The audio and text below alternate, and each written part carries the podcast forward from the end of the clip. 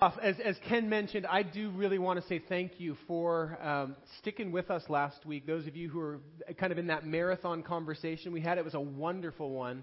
But there was a ton to go over. And, and towards this, the second half, we really focused a lot on what God has been doing through us as a church and what we want to continue to allow Him to do. And I want to thank you for those of you uh, who decided to kind of adopt that posture, saying, you know, I don't want to simply be a passenger here who sits on the deck chair and kind of cheers on the professional Christians who are in.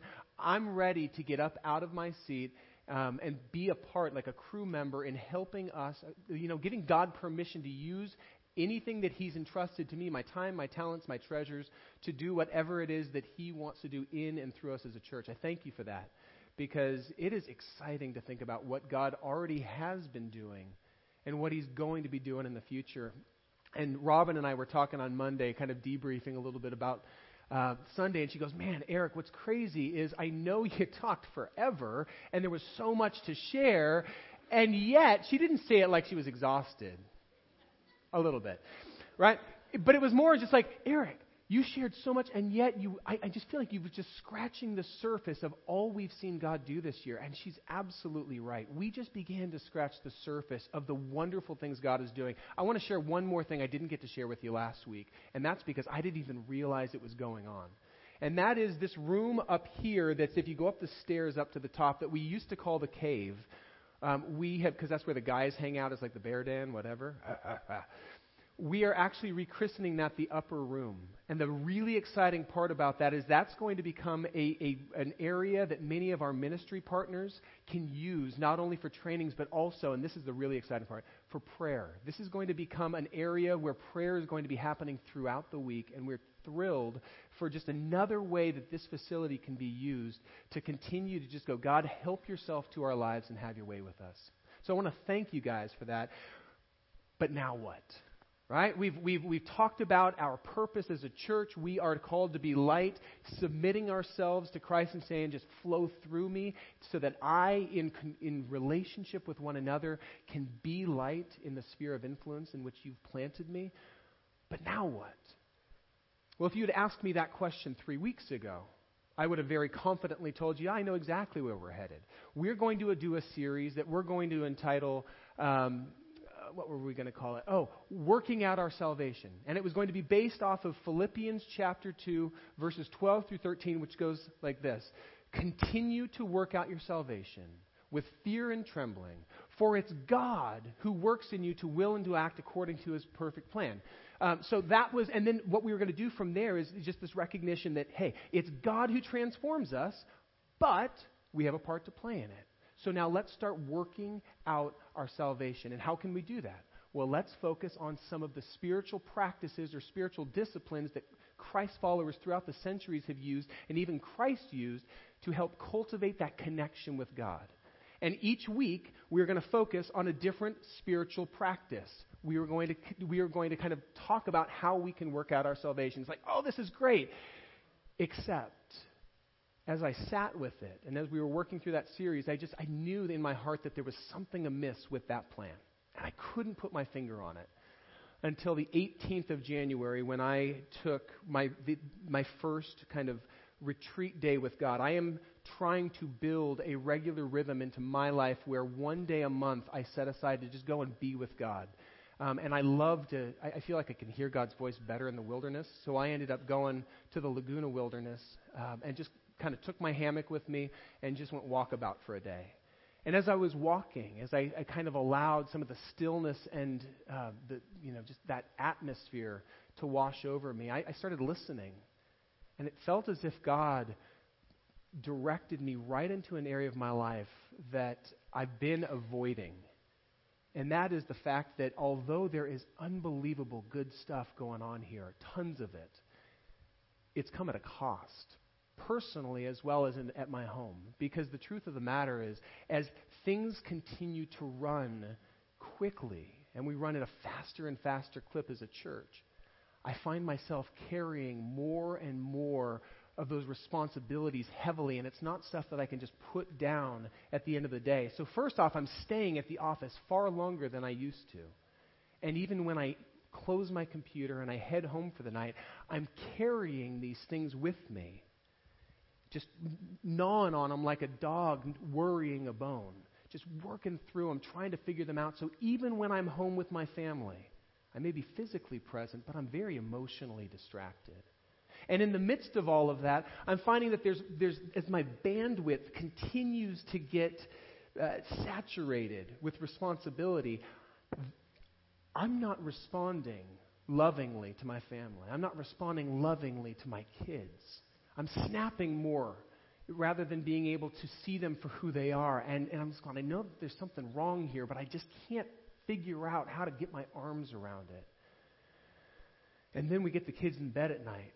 And I'm finding that because I'm running so hard throughout the day, when they're finally in bed at this point, I'm not ready to go to bed because I need to kind of almost let the, the internal flywheel of my life spin down a little bit. So I find myself running to things like my phone to read yet another book. You know, I just have like dozens of books that I've downloaded onto my, my Kindle app on my phone, and I just find myself voraciously reading to plug to, to check out, or maybe it's turning on Netflix and watching something on TV to just numb out. And so I'm staying up later at night, which then translates into in the morning. I'm more exhausted, so I'm not waking up at 5 a.m. like I like to.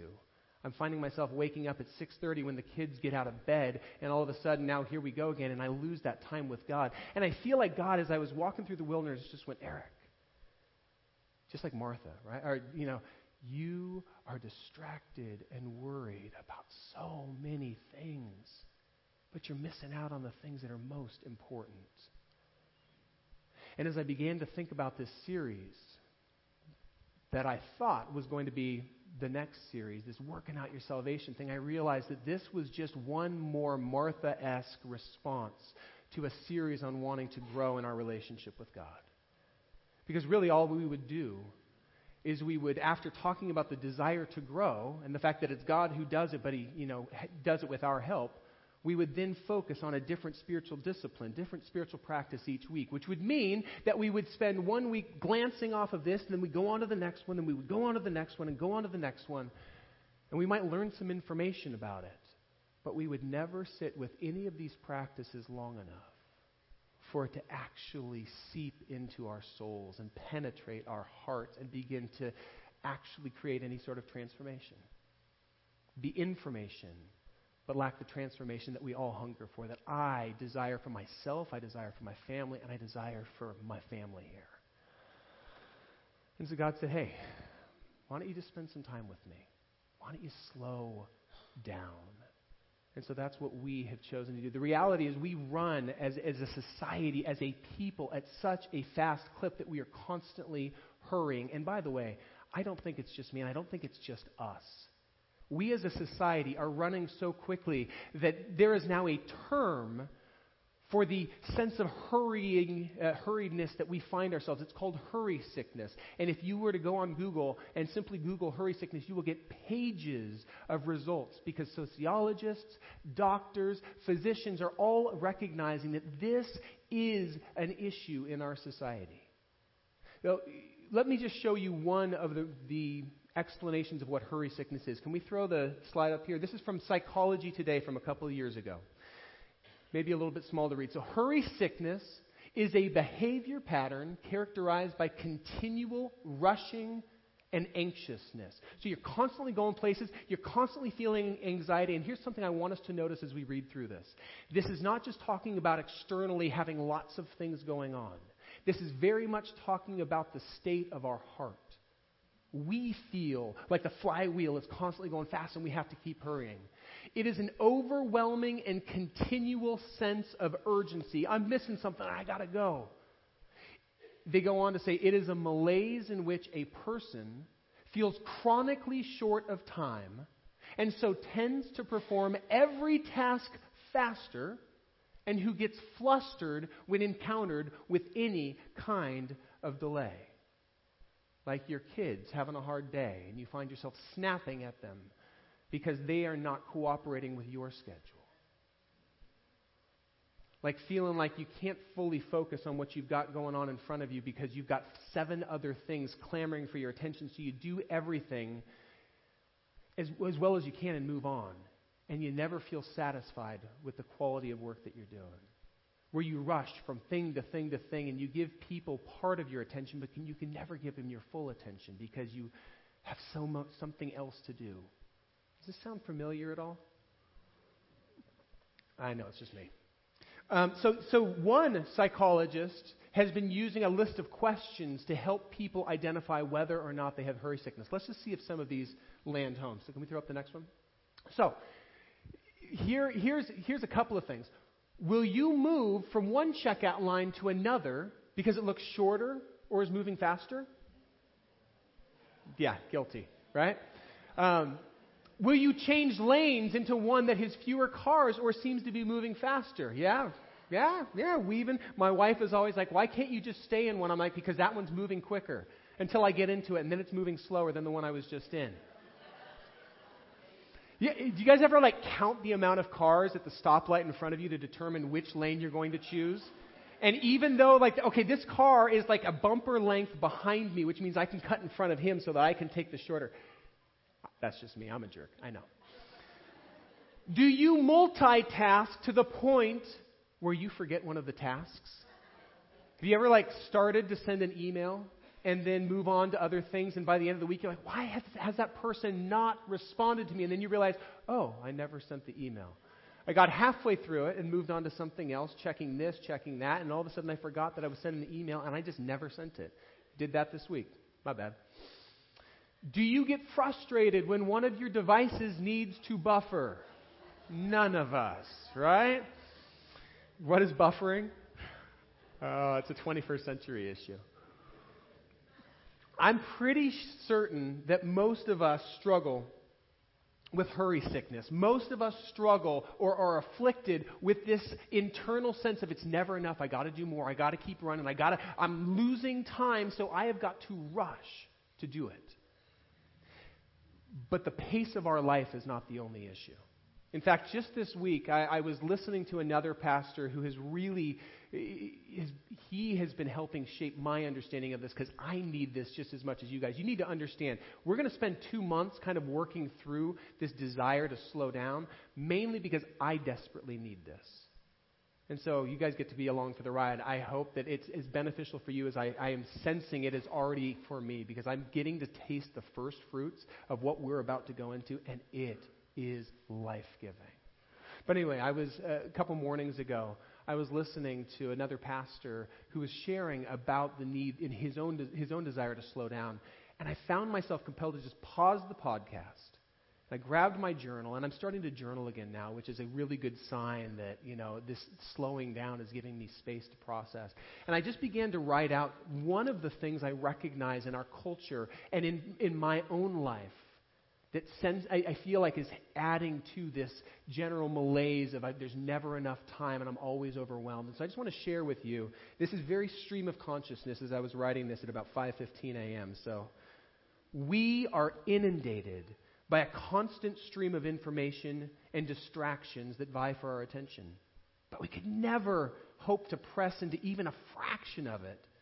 So instead, we bounce from thing to thing like a stone skips along a lake, only skimming the surface, but never experiencing the depths available to us if we were to just slow down and allow ourselves to sink in. We skip from headline to headline. You guys ever like think that you you've read the news because you've read all the headlines and so you think you know what's going on in the world? Guilty. We skip from headline to headline, from tweet to social media post. We're ever seeing, but never fully perceiving constantly hearing but never fully understanding. We ricochet off of responsibilities and relationships alike, expending ourselves to get a taste of everything, but in the end, we're left feeling empty, discouraged, and disillusioned. More than anything, we're exhausted, worn out, beat down, frazzled, harried, and frustrated. Maybe that's just me. We're starving for something deep and meaningful, but we settle for things that are shallow and momentarily soothing. We long to drink deeply from life, but we settle for sipping the froth. We long for purpose, but we settle for a paycheck. We long for intimacy, but we settle for a fling. or a video of a fling. We long for transformation, but we settle for information, for wisdom, but settle for memes. Is it any wonder why we are the most medicated generation in history? Why distractions like iPhone games, internet pornography, and Netflix binge watching have proliferated like mold on stale bread. Jesus said that he had come so that we could experience life that is truly life, but this doesn't feel like life we're living. It feels like a cheap imitation, a distraction, and I, for one, am sick of it. So not only is it a pace of life in which we're running, but it is a, a, this overwhelming sense of all of these things that we might miss out on if we can't wrap our arms around it. So we skip like rocks over the stone, or like stones over the, the, the, the surface of life, just tasting a little bit, but never being able to slow down long enough to let it sink in and penetrate our lives kind of like my plan for that series, right? Hey, let's try to get through all of these things. We'll just skip like stones over each of those different spiritual practices, but never give them time to actually make any noticeable difference. But what's the alternative? How do we, who are. You ever feel like you don't even realize that this is what you're living in until somebody starts talking about it because, like fish who are swimming in the ocean, don't realize that they're wet? This is just the atmosphere in which we live. This is the society in which we're a part of, so we don't even realize it. But what's the alternative to this? So you got a Bible, turn with me to Matthew chapter 11.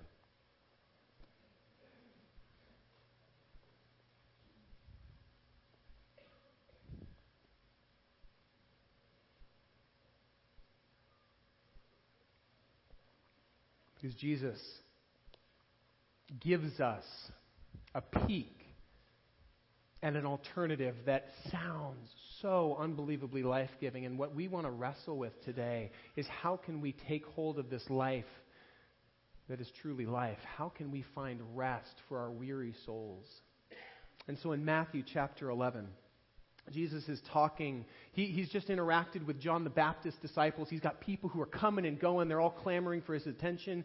And he looks at his disciples and he says this in verse 28 of Matthew chapter 11 Come to me, all who are weary and burdened. Some of your Bibles might say, All you who are weary and heavy laden. You're carrying around these heavy weights of life. Come to me, all you who are weary and burdened, and I will give you rest. Yes, please. Take my yoke upon you and learn from me, for I am gentle and humble in heart, and you will find rest for your souls. For my yoke is easy, and my burden is light. I just want to camp on this verse, or these couple of verses today. I want to begin to unpack what Jesus is talking about. Now, for those of you who are, are not from an agrarian society where we have cattle and other things like that, let me explain what a yoke is. Um, I, I, tried to call Cheryl to see if she might have one because she has things like this. But a yoke is just a big wooden bar that would go across the shoulders of a beast of burden. Oftentimes it would be kind of a double one and it would help tie two beasts of burden together.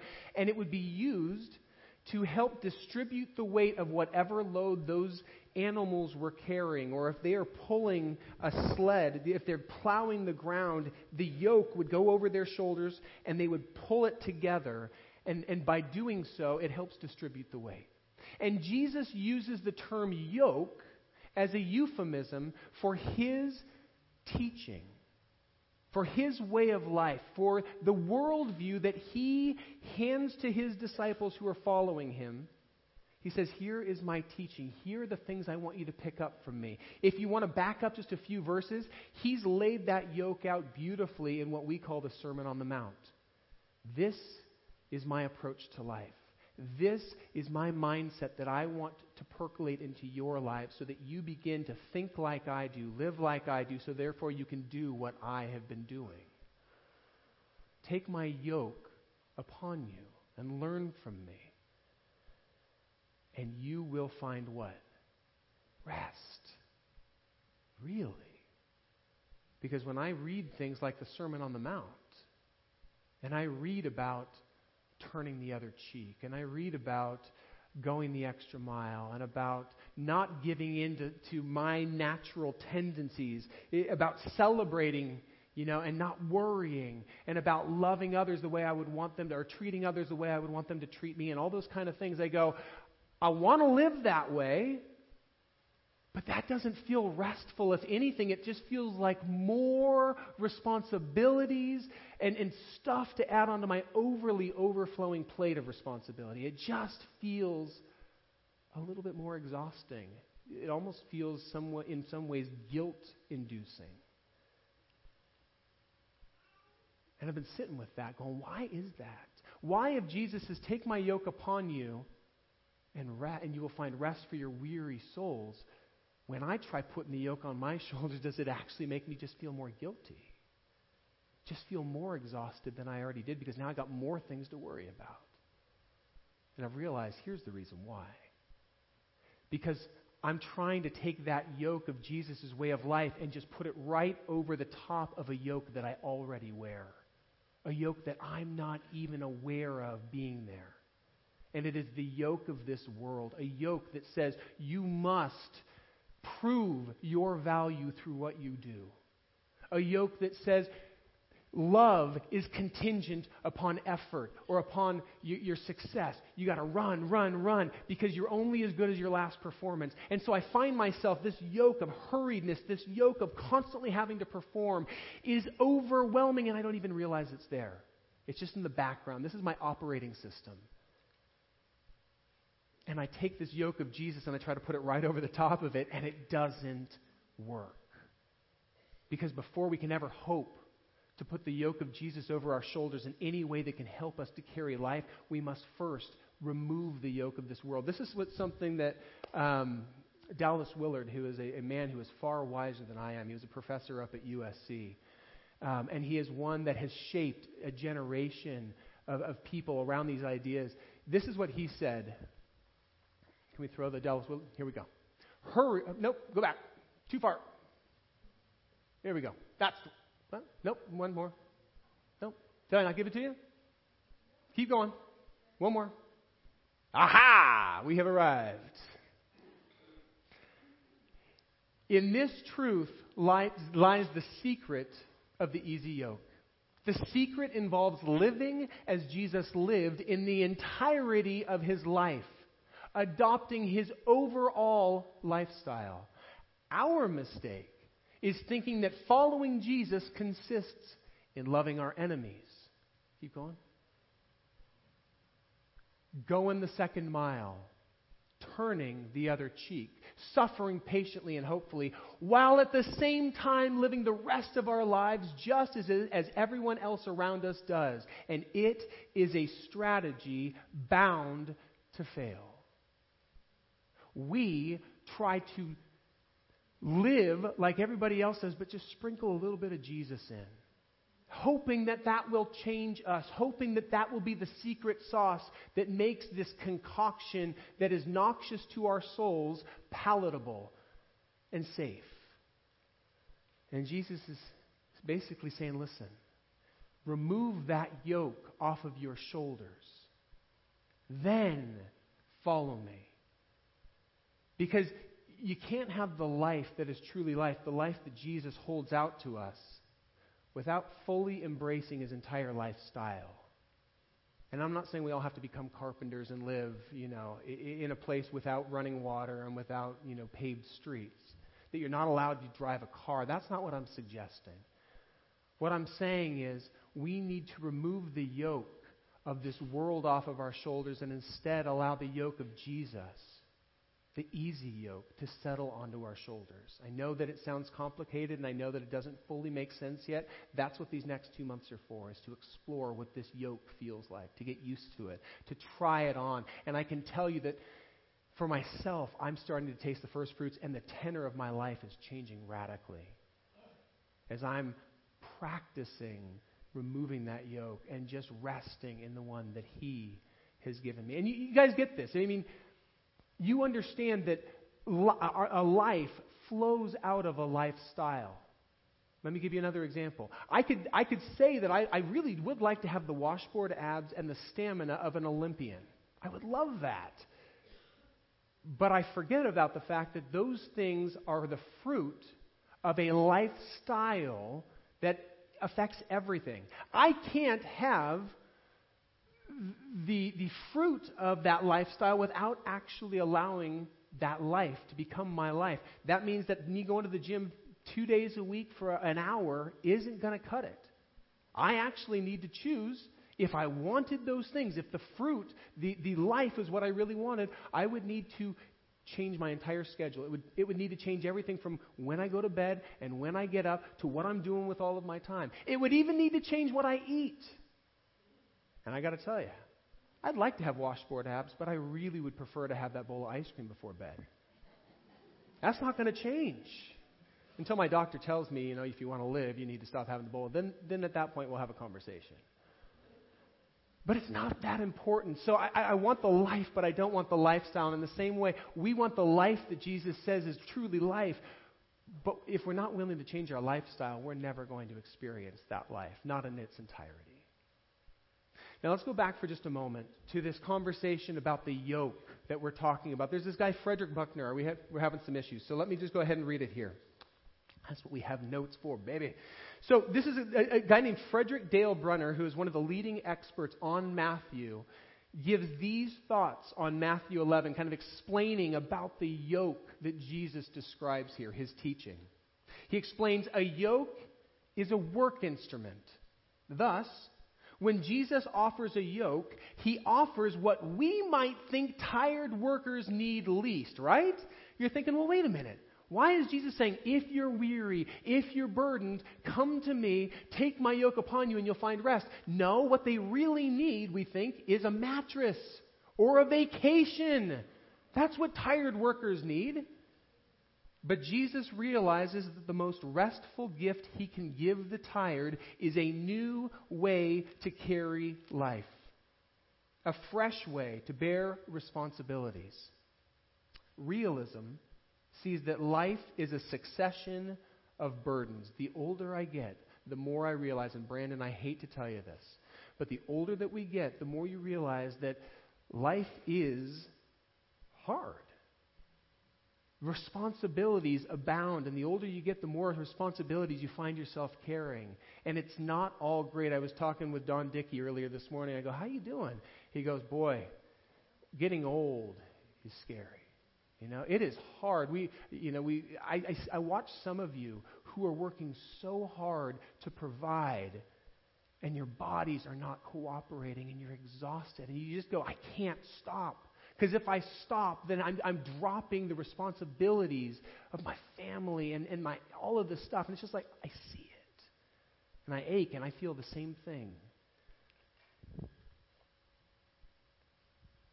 Realism sees that life is a succession of burdens. We cannot get away from them. Thus, instead of offering escape, here's a mattress, go take a nap, Jesus offers equipment. Jesus means that obedience to his Sermon on the Mount, his yoke, will develop in us a balance and a way of carrying life that will actually give us more rest than the way that we have been living. If we are willing to remove the yoke of this world off of our shoulders and settle into the yoke of His way of approaching life at a pace and a posture that He sets rather than our society sets, we will find that although those burdens don't go away, it'll be easier to carry them. Now, here's the other beautiful thing about this. I mentioned earlier that yokes are typically used more often than not to actually tie two beasts of burden together. You can even have two oxen who are very different in strength, one older, one younger. And by putting the yoke on, it helps the older, stronger one carry the vast majority of the burden while at the same time training the younger one to be able to do what it does. And that's exactly what Jesus is saying in this section. He's saying, hey, come to me. Come alongside of me, tuck in right here. I'll walk with you. I will show you how to live life in this sin scarred world. I'll show you how to situate the burden in such a way that it doesn't overwhelm your soul and destroy your relationships. Come alongside of me.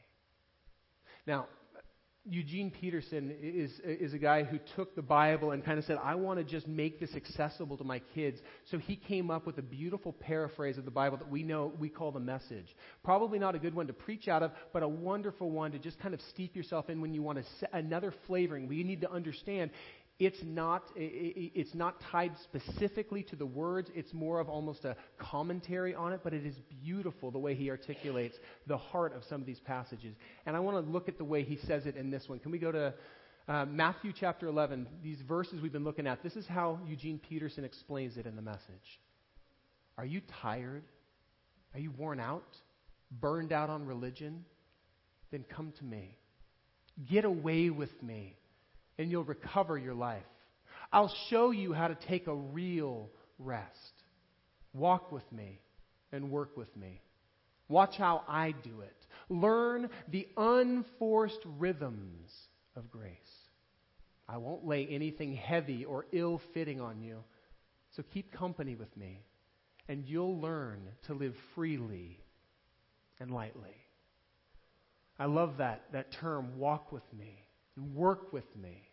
Watch how I do it. That's a definition of discipleship, isn't it? Come alongside of me, tuck right in here. Let me show you how to do it. Let me teach you how to live in these unforced rhythms of grace. Allow it to wash over you. Learn from me. Oh, gosh, I want that.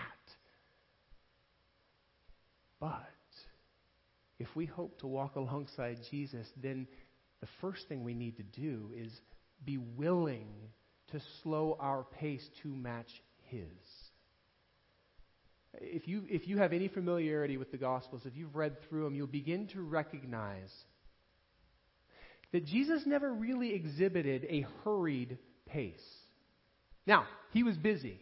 He was very he was in demand. There were people clamoring for his attention all the time. He was often go, if you read the book of Mark especially, you get this sense, next he did this, immediately he did this. Immediately there's always activity going on, but Jesus, while busy, was never hurried. He was always interruptible. His disciples, now they felt hurried at times. They felt that internal sense of, we got to get to the next thing. So as they're walking along, and somebody on the side of the road goes, Jesus, have mercy on me. And they're like, shh, leave him alone. Don't you know how busy? Do you see all the people? Oh, no, you're blind. That's right, you can't see. Let me tell you, there's a ton of people. Leave the man alone. And yet, Jesus constantly pulls the e brake on the, the procession, walks over there, gets down on their level, and goes, What do you want me to do for you? Engages them. The kids are clamoring. They're like, leave Jesus alone. He can't deal with the kiddies. He's got adults to deal with. And Jesus is like, oh, please, let the children come to me before, because the, the kingdom of heaven belongs to such as them. In fact, you guys can learn from the kids. By the way, there's a reason why we have the kids worship with us in the morning. It's not just so they can learn from us, it's actually so that we can learn from them as well. It goes both ways. Could you imagine if Jesus is walking through the crowd of people and, and he has a place to go because he's got somebody who's asked him, My son is dead. Can you come and pray? And he's like, Yeah, I'm, I'm head. I'll go with you. Sure, I'll do that. And a woman who's been bleeding for 12 years reaches out and touches the cloak. Could you imagine if Jesus turned around and go, Hey, hey, hey, hey, I got no time for this. I got someplace to go. I'd love to help, but I can't. And he just turns around and keeps walking. Could you imagine? Or, or, he sees the crowds of people who are like sheep without shepherds. And he looks at his disciples and goes, Guys, we came here to get away from these people. We came here to rest. Let's go somewhere else. Just get back in the boat. Let's go. No, Jesus constantly. Or, or what about this? He sees the crowds and he's like, Oh, Just got to take a picture, put this on my Facebook. You know, I just got to let people know how amazing I am. No, Jesus, that's not his style. He was busy, but he was interruptible and he never sensed, he never felt like he was hurried. And yet I find that in my own relationship with him, my internal sense of hurry and worry and anxiety and constantly go, go, go often hinders me from being able to be present with him. Even in my quiet times, my mind is going a million miles a minute. I'm distracted by many things. When I'm reading scripture in the wee hours of the morning before my kids get up, I'm thinking more about, ooh, that'll preach. Yeah, that'll be good. How would I explain that to them? Rather than allowing this to become food for my soul and water for my thirst. It's almost like my relationship with God is for other people as opposed to allowing Him to minister to me before I try to minister to other people.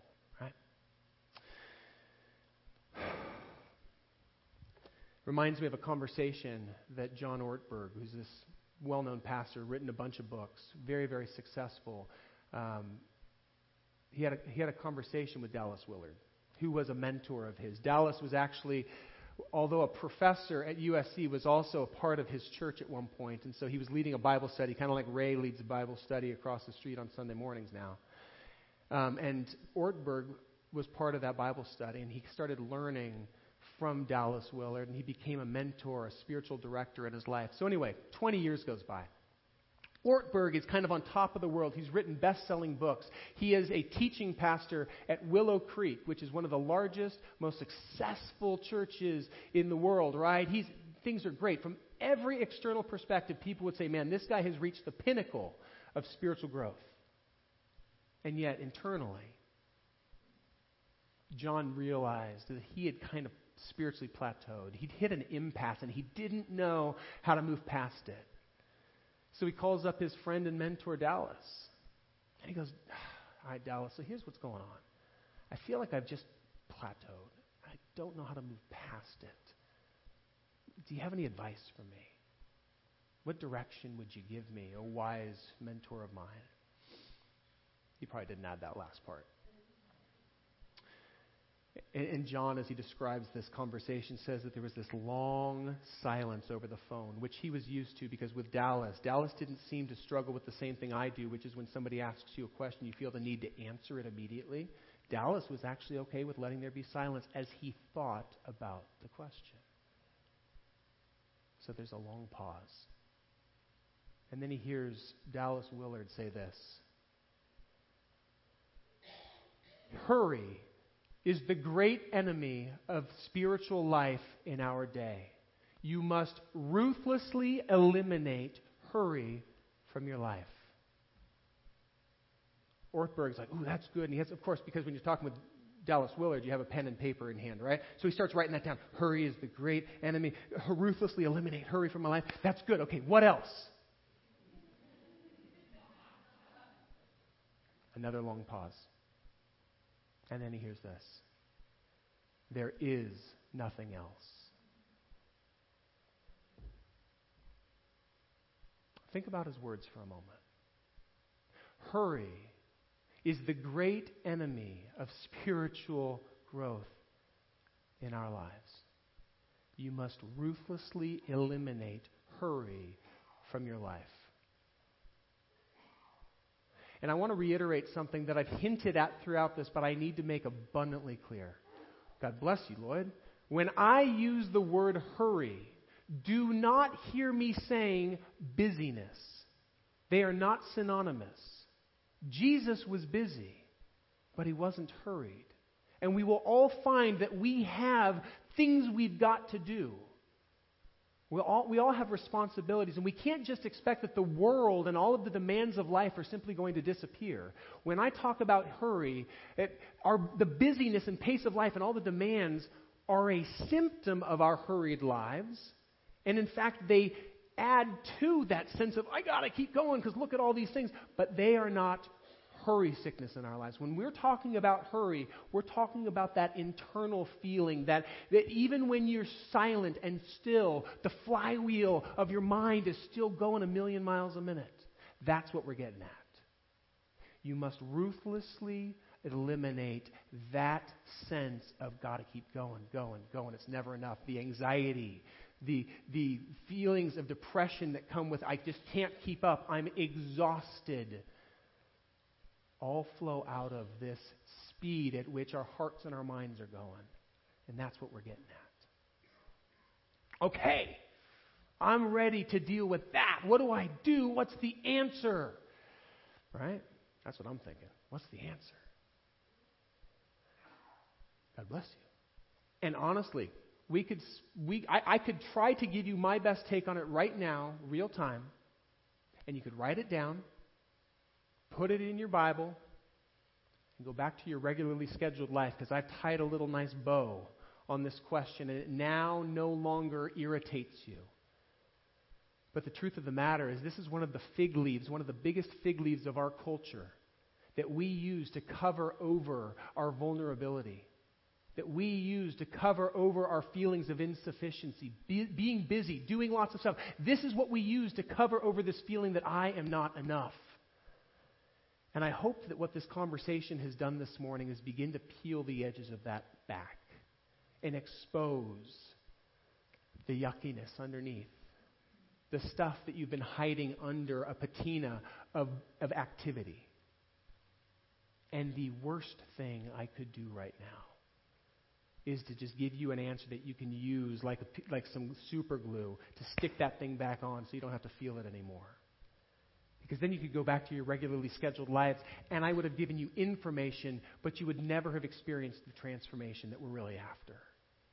And about the only fruit that would come from that is perhaps a little bit more guilt the next time you realize, boy, am I running hard. Eric was right. Oh, I'm exhausted. I'm not, and, and the last thing I want to give you, the last thing that we want from this conversation is more guilt. What I'm after, what we are after, is genuine life transformation. We want to experience life that is truly life. We want to experience rest that comes from getting used to the yoke of Jesus' teaching fitting beautifully on our shoulders so that the burdens of life that we carry around don't feel quite so overwhelming. And we are going to spend the next six or seven weeks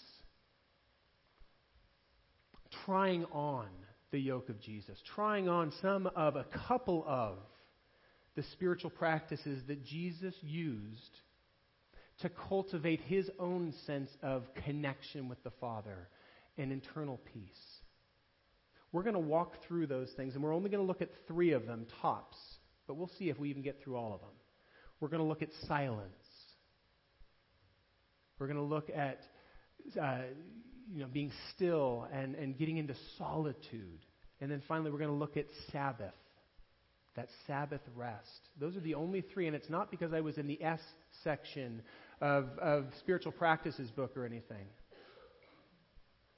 It's because these are a couple of the spiritual practices that we see playing out throughout Jesus' life that he cultivated. And if Jesus leaned into these things, pretty sure that we probably need to lean into them as well. And they're things that we don't experience a lot in our culture. So we are going to lean into them over the next two months. We're going to give them space to breathe. We're going to give them space to just sit on our hearts and begin, hopefully, to sink deeply and penetrate and, and, and produce some sort of change. And as I've, been, as I've been mentioning, boy, have I enjoyed the difference as I have been starting to slow down. Now, so that's what we're going to do over the next six or seven weeks. But before we get there, we desperately need to begin by trying to shake loose this yoke of hurriedness that probably most of us in this room carry around with us. And toward that end, I have some ideas, some, some practice, practical ways that you might begin just kind of shrugging that thing loose. Here's just a couple of them, all right? These are not, by the way, these are not tasks. I'm not saying it, you have to do them or you will feel guilty. I'm just saying, hey, try out one or two of these. I'm going to give you way more than you can do in any given week, but just try this. Let's go to the list. Or not go to the list. Let's I got the list. Okay, here's one. Drive the speed limit. Just try it. I know it sounds crazy, but when you're driving around here, actually go the speed limit. Just see what that feels like. When you're on the freeway, I'm pretty sure 65 is the speed limit. So just give it a try. Second one is very much like it. Try driving in the slow lane. And don't weave lanes, just stay in the slow lane. Now, this is both as a practice for your heart, but this is also to protect you from all of the other drivers on the freeway who will not be trying the spiritual practice of going the speed limit and who will be angry at you for having the audacity to do so. So stay in the speed lane for your own safety. What else? Um, ooh, this is a fun one. Come to a complete stop at a stop sign, even if there's no one else around. Let's try it. Do something crazy like look around when you do. You'll be shocked at how many places you've never seen that you've driven by a million times. You're like, oh, that place, I wonder what they do. Love it. Show up 10 minutes early to an appointment, and then don't pull out your cell phone while you wait. That's a fun one. Walk slower. So, so this is an ongoing issue in my marriage. Because I have this tendency to be about five or six feet ahead of my wife. Uh, whenever we're going, I'm always in a hurry, and she's always like, Eric, what's up? Your legs aren't that much longer than mine. I'm back here. She makes fun of me because when I'm holding her hand, I have this tendency to lift my hand like this to try to like get her to go faster, and she calls it T-Rexing. Right? So she's like, Eric, you're T-Rexing right now. It's like, so I've been trying on this posture of walking slower. And again, it's kind of like worship, right? Is this a solution? No, but sometimes the posture of our body actually affects the posture of our heart in the same way that when you raise your hands or you kneel on, your, on the ground, the posture of our body leads our heart into worship. So all these things are is just, hey, here's a different posture. Try this on, see if it works. So I've been trying on the posture of walking a little slower. Couple Fridays ago, we had just dropped the boys off at school. And we're, we're leaving, and I have nothing to do that day because it's a Friday. That's my, my day of rest. Kathy has a, a breakfast appointment with a friend, so she's feeling a little bit more urgent. And so I'm, I'm just chilling. I'm just walking. I'm looking at like bushes that I'm walking by. Like, oh, that's a pretty bush. Oh, they cut that one back a little far, right? As I'm walking, Kathy is five or six feet ahead of me. Hmm. And she turns around like, what are you doing? I go, Oh, I'm just practicing walking slower. I kid you not. She goes, Yeah, that's nice, just not today. she took two more steps and goes, oh, Okay, I'll walk with you. I, it was awesome. So, I'm just telling you, people around you might not appreciate it, but it is good for your soul. Um, choose the longest checkout line, not the shortest. Let somebody else go in front of you. Just see what that does to your heart as you do this. Ha! Monotask. Here's a, here's a word we don't ever hear in our culture. Rather than doing multiple things at once, try doing one thing at a time. I came home a couple of weeks, uh, uh, just a couple of days ago, actually. It was Monday. I'd finished writing the message, and I'm just like, oh, I just want to kind of be. And so I came home, and it was like 3 o'clock, and Kathy was about to go get the kids. And, and, and, so she had just left, and she had left me lunch because I typically just kind of go and I put my head down and I run. So I, I hadn't eaten. There was lunch there, and I had a new book that Dee had just given me that I wanted to read. And I, so I said, I'm going to take my lunch, and I'm going to take my book, and I'm going to go out to the hammock in my backyard, and I'm just going to lay down. And awesome, right? But I've just written about taking things slower. And so, okay, I'm going to I'm to try mul- I'm going to try monotasking for once. So I got out and I laid down in the hammock, and I chose to eat my meal first without doing anything else. And I actually chose to chew my food entirely before I swallowed it, which is another thing you can try on that doesn't come naturally to us. So I'm laying there in the hammock, and I would take a bite of food, and it would take me I don't know, 42 bites before that thing was not, you know, ready to be swallowed completely. And I found that as I laid in the hammock, chewing the food, I started getting overwhelmed with gratitude that I was eating a meal that somebody who loved me had prepared just for me. And I was overcome by gratitude. And I would not have felt that had I been reading a book at the same time as eating and just like throwing it down. So I ate my meal. It took me about 20 minutes to eat through that bowl of food, which it probably would have taken me five minutes normally. And I laid there, took a sip of water, and then I pulled out the book. And then I began to uninterruptedly read through it. And if something came up, like a phone call happened, which did happen, I put the book aside and fully engaged in the phone call. Could I have let the phone call go to voicemail? I could have, and that would have been okay. But I chose to engage in the voicemail, so, or in the, in the phone call. So, whatever you do, be completely present in it. If that means that you're checking emails, then only check emails. Don't check emails while listening to a, you know, a podcast while at the same time trying to carry on a conversation with your kids in the room or your sweetie. That does not happen. That's not good. Or if you're, if you're watching a movie with your sweetie, just watch the movie.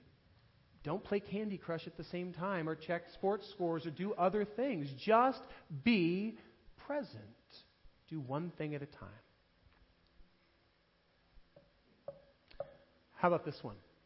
Lobotomize your smartphone. Make it a dumb phone. Here's what I mean by that. If you want to know what I mean by that, it is stripping away everything out of your phone. This, this is probably the greatest source of noise in our lives. Jeff's going to talk a little bit about this next week. Begin to remove the distractions from it. The things that are constantly popping up and buzzing in your pocket and making you go, oh, if you want to know more about it, I don't have time to go into it. All you need to do is Google, what is it? Um, distraction free iPhone. Just Google that. And you'll find articles on how to strip away some of the things that are our greatest distractions in life. There are many times where I, I think about Jesus' statement um, if your right hand causes you to sin, cut it off and throw it away because it's better to go through life maimed than to go to hell. And I think about how often this feels like an appendage that, quite honestly, causes me to sin, causes me to be distracted, causes me to not be present, and how, how many times I thought I just need to cut it off. But what if we could strip away the distractions from it? So, lobotomize your smartphone is one. And then finally, my favorite buy a hammock.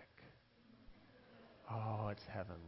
The, probably the best investment I made last year was to get one. I take it whenever I go walkabout.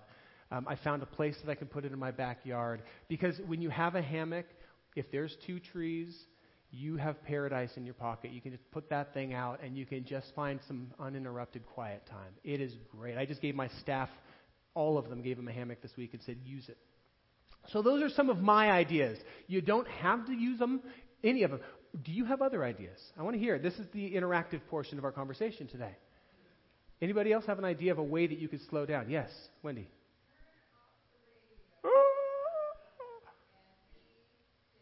Ooh, turn off the radio either at home or in the car and be st- drive in silence. That's a good one. Yeah. Bill.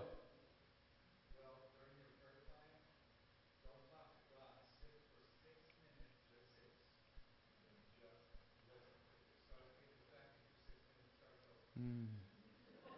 I'm never going to end those six minutes. Ever. Oh, that's good. Robert.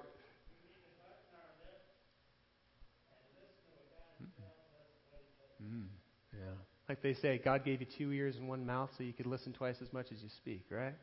Stephen. Practice mindfulness. What do you mean by that when you say mindfulness? Uh, Practice being fully present, thinking about, actually listening to the conversation that you're in rather than thinking about how you're going to respond. We're going to be talking a lot about that in the coming weeks. Yeah, Tommy.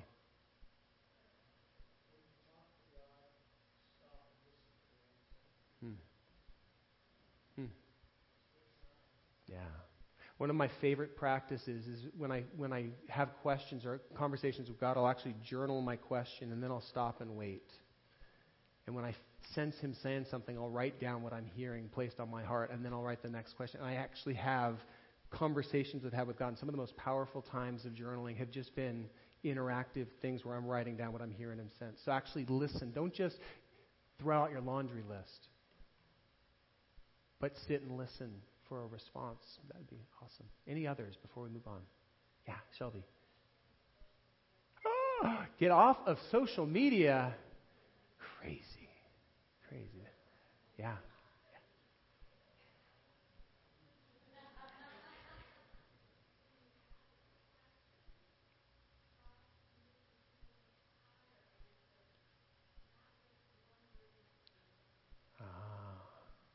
love it. Actually listen to how, listen to the whole answer. When you've asked a question, hear someone out. As a parent whose children don't do that right now, I could probably model better for them. So, yeah, last one.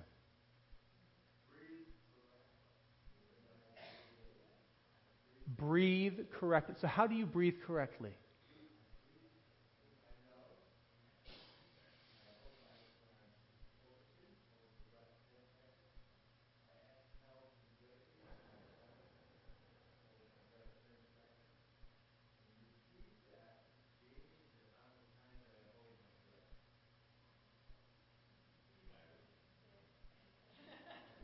Well, all right. I got some practice to do.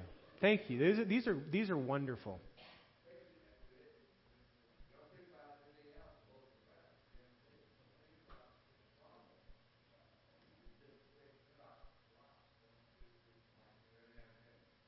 Hmm. Yeah, that's good. That's really good. These are some of the ideas. You can be thinking about others. In no way is it an exhaustive list, but the invitation for us this week is to just grab a hold of one or two of these things and begin to just shuffle our way. And I'm going to invite the worship team to come forward because we're going to respond um, for a few moments.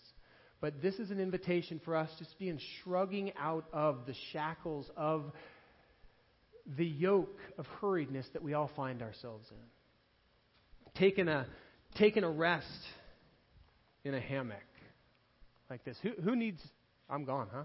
Who, who, needs some real rest here? Tommy, yeah.